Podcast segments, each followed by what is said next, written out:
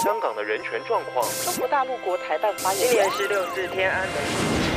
从新闻看见真实的中国，欢迎收听《中国这一刻》。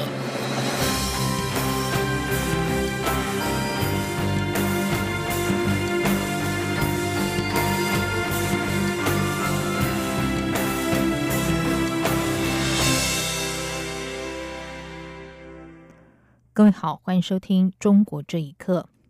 武汉肺炎疫情在全球肆虐，中国知名抗疫专家钟南山一号接受中国深圳卫视专访时说：“相信随着各个国家采取强有力的措施，估计应该在四月底左右，疫情应该会下来。”在谈及中国是否会有第二波疫情高峰时，钟南山重申，无症状感染者不会引发大爆发。他的理由是中国有强有力的监测系统，一旦发现无症状感染者，立刻隔离，因此不会出现像第一波那样的疫情爆发。不过，中国国家疾控中心首席流行病学家曾光今天表示，武汉肺炎在中国的疫情还没有接近尾声，只是进入新的阶段。曾光并指出，武汉肺炎成为大流行是事实，如今已经在全世界两百多个国家和地区传染开来，感染人数最后可能比 SARS 多一百倍的不止。健康时报报道，曾光预测，武汉肺炎下一步可能在一些开发中国家形成高潮，更需要联合国、世界卫生组织及其他国家的帮助。曾光并针对中国的疫情指出，中国还没有接近尾声，只是进入了新的阶段。在全球疫情肆虐的情况之下，中国进入不了尾声。中国国家卫生健康委员会公布的武汉肺炎资料显示，三月十九号以来，湖北的新增确诊病例数为零，连续多日没有新增病例。由于中国湖北省武汉市是武汉肺炎的发源镇央，这项消息格外引发国际瞩目。不过，也引发了中国民众的质疑，认为是中央政府要求地方压低疫情数据的操纵手法。分析人士担心，北京将发展经济置于遏制病毒之上的做法，恐怕会让武汉肺炎重新的大规模蔓延。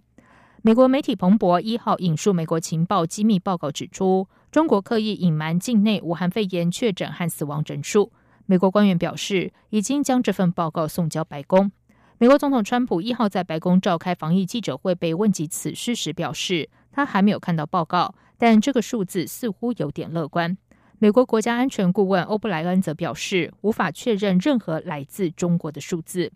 共和党籍参议员萨斯则是抨击北京的数据是谎言宣传。他发表声明指出，声称美国的冠状病毒死亡人数超过中国的说法是不实的。美国众议院外委会共和党籍首席议员麦考尔也发表声明回应这项报道，表示在对抗疫情的战役上，中国不是值得信赖的伙伴。麦考尔和其他议员已经要求美国国务院就中国掩饰这项流行病一事展开调查。澳洲媒体日前披露，中国房地产巨头绿地集团早在今年一月就开始从澳洲等国家搜刮大批的医疗用品。但是武汉市的医疗人员却向国际发文，表示当地医疗物资短缺。而近期中国又将这些物资转而捐赠给国际，以扭转抗疫不利的负面形象。请听以下的报道。武汉肺炎去年十二月爆发，中国一开始还不断淡化疫情的严重性。不过，澳洲雪梨城区报日前披露，中国企业绿地集团的海外员工在疫情爆发初期就收到了指示，要求他们向澳洲、加拿大、土耳其等国家购买外科口罩、温度计、消毒水、手套等医疗用品。一位不愿透露姓名的知情人士接受自由亚洲电台采访时表示，所有中资企业都收到了任务，要透过自己的海外分公司，不惜一切代价采购口罩和防疫物资。当时他对中资公司这种大规模搜购医疗用品的行动感到困惑，猜想可能是除了武汉之外，其他城市也有疫情。绿地集团官方网站事后发布采购成果，表示包括防护口罩、医用隔离衣、医用手套等数以万计的防疫资源被运往武汉、上海等疫情较为严重的地区。然而，有参与武汉救援的护士二月底在权威医学杂志《刺客针》发文向国际社会求救，表示前线医务人员的个人防护物资供应严重短缺。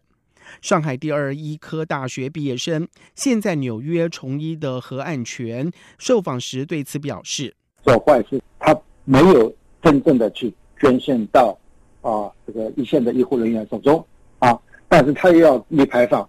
他要通过媒体的宣传，宣传什么？中国政府啊，中国的这个国营企业也在参与，也在做一些实事。”何安全表示，目前中国很多公司开始生产医疗用品，销往各国，充当拯救世界的英雄。他说：“他既能挽救中国企业的生存危机，为什么？因为我们知道，中国很多企业它没有订单，说因为这个疫情影响啊，很多企业都在转产生产医疗物资，并销往这个世界各地啊，他就挽救中国经济。同时呢，他又可以充当拯救世界的英雄啊，增强中国对其他国家的影响啊。”为了转移外界对中国抗疫不利，导致了武汉肺炎疫情在全球恶化的指责，中国政府不久前展开了“世界应感谢中国”的舆论宣传。除了指责新冠病毒是美国军方人员带至武汉之外，还大方的向疫情严重的欧洲国家捐赠医疗物资。央广新闻整理报道。继多个欧洲国家发现来自中国的抗疫物资不合格之后，澳洲当局也查获从中国进口的口罩还有防护衣品质低劣，无助对抗疫情。相关物资已经充公。稍早，西班牙、土耳其和荷兰也传出发现中国医疗物资品质低劣。澳洲边境检查署近日查获多批品质低劣的个人防护装备，有关物品已经被充公。根据澳洲广播公司 ABC 的报道，有不愿公开姓名的澳洲边境检查署官员表示，被查获的中国医疗防护装备根本就是不可靠的。这名官员估计，近期被查获品质低劣的口罩数量高达八十万片，市值超过澳币一百二十万元，合约新台币两千两百万元。这名官员告诉记者，这些物品大约是在三个星期前抵达，也就是澳洲传出疫情爆发的时候。这名官员强调，并非所有来自中国的产品都被发现有问题，还有其他从中国进口的个人防护装备已经根据澳洲法规被放行了。另外，随着疫情的扩散，澳洲联邦政府一号正式禁止口罩、手套和手术衣等装备出口。为防控武汉肺炎的疫情，中国连夜赶工建造了雷神山医院来收治病患。不过，负责医院建筑工程的农民工投诉遭到剥削，只拿到原定工资的六分之一。此外，协助抢建火神山和雷神山医院的底层民工，至今依然无法回家。部分工人试图对外求援，但却遭到了镇压和抹黑。请听以下的报道。根据自由亚洲电台报道。协助抢建雷神山医院的建筑工人薛先生在日前披露，在雷神山开始使用之后，他们还留守现场，冒着被武汉肺炎感染的危险工作。但国家拨付给国企中建三局每个工人每天新台币三千元的报酬，到他们手里就只剩下五百元。雷神山医院的情况在十多天前就引起了关注。当时有三百多名参加火神山以及雷神山抢建的工人，在完工之后被要求隔离十四天，但是至今都无法返家，而且后续的隔离费用也需要自行承担。其中多名工人甚至已经被确诊感染武汉肺炎。对此，中国当局不但没有彻查和追究责任，反而发动大批网民攻击跟抹黑，认为他们是在破坏国家形象。薛先生在微博的求助讯息也被删除。吉尔州电台记者联系了雷神山医院援建工人善后热线，但是该机构回应表示，他们只是接听工友电话，无法解决费用的问题。而记者致电给承包工程的中建三局，但是该公司也表示无法回答问题，只能报告给上级长官。熟悉中国官方建设项目的吴女士表示，这种层层扣除利润再分包的模式在中国非常的普遍，但她认为。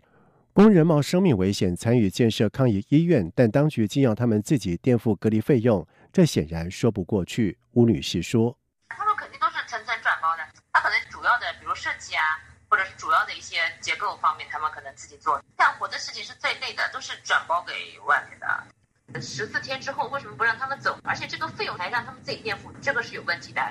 因为中国本身它就是劳动力会很廉价，就是很多工人他会去做一些危险的一些工作。因为中国本身它的国情就是这样。另有知情人士透露，因为在抢建火神山以及雷神山医院的过程当中，出现了漏雨等品质不佳的问题，事后安置工人不力，也导致了高层的不满。中建三局的负责人在三月二十号疑似遭到了整肃，原党委书记兼董事长陈华元也已经下台。央广新闻整理报道。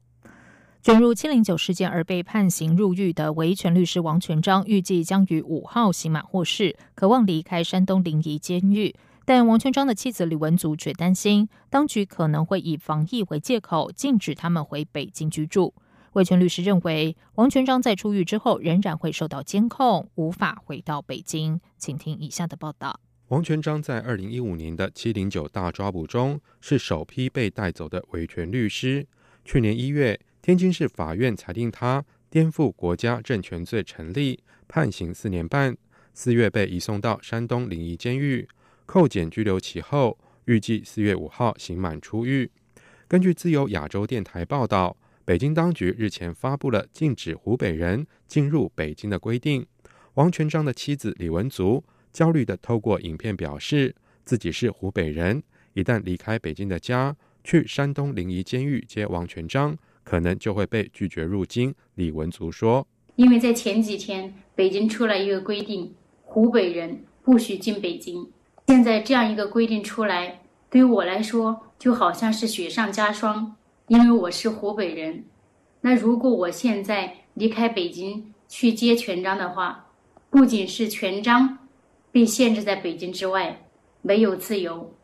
我也会被限制在北京之外，失去自由。”香港的中国维权律师关注组总干事陈月认为，李文足在北京居住多年，接王全章回北京是理所当然的。陈月说：“虽然李文足他的户籍是在湖北，但问题是，他其实在北京已经居住多年，在大陆的法律来说，他居住满一年或者以上，已经是经常居住地。他去监狱接啊王全章回家，回去北京。”应该是没有问题的。如果当局不让他回去，肯定是对他们家人的打压。事实上，王全章早前跟李文足会见时就已经透露，狱方表示出狱之后必须把他送回户籍所在地济南，还要被监管一段时间。七零九案受迫害律师谢燕义也认为，王全章刑满出狱之后仍会受到当局违法监控，因为他们怕王全章会把在狱中的遭遇揭露出来。包括监狱里面遭到酷刑以及侵犯人权的情况，所以应该不会让王全章回到北京。同样卷入七零九案的律师江天勇，去年出狱之后一直被软禁在河南老家，受到严密监控。以上新闻由央广整理报道。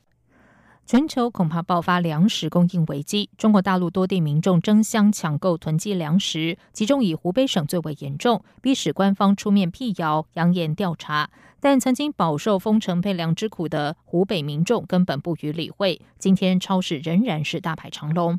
有多个主要粮食生产国近日因为武汉肺炎疫情的冲击，相继禁止或大幅限制出口农产品。联合国农粮组织、世界贸易组织、世界卫生组织等三个全球主要组织秘书长近日联合提出警告：如果不尽快采取措施，预计四月到五月就会出现粮食供应危机。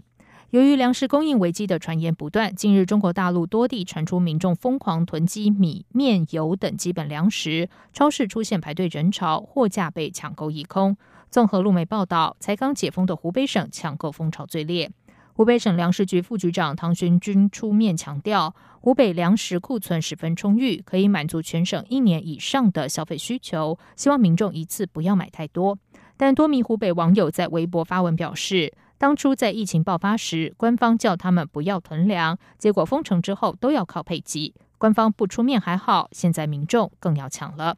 而综合路媒报道，专家学界多指出，中国主要粮食基本自足，不至于缺粮，但是大豆多仰赖进口，未来恐怕会因为疫情出现缺工，导致猪价、油价持续上涨。大豆等饲料进口受到影响，会给猪企或是养猪场带来压力。以上中国这一刻，谢谢收听，这里是中央广播电台台湾之音。这里是中央广播电台台湾之音。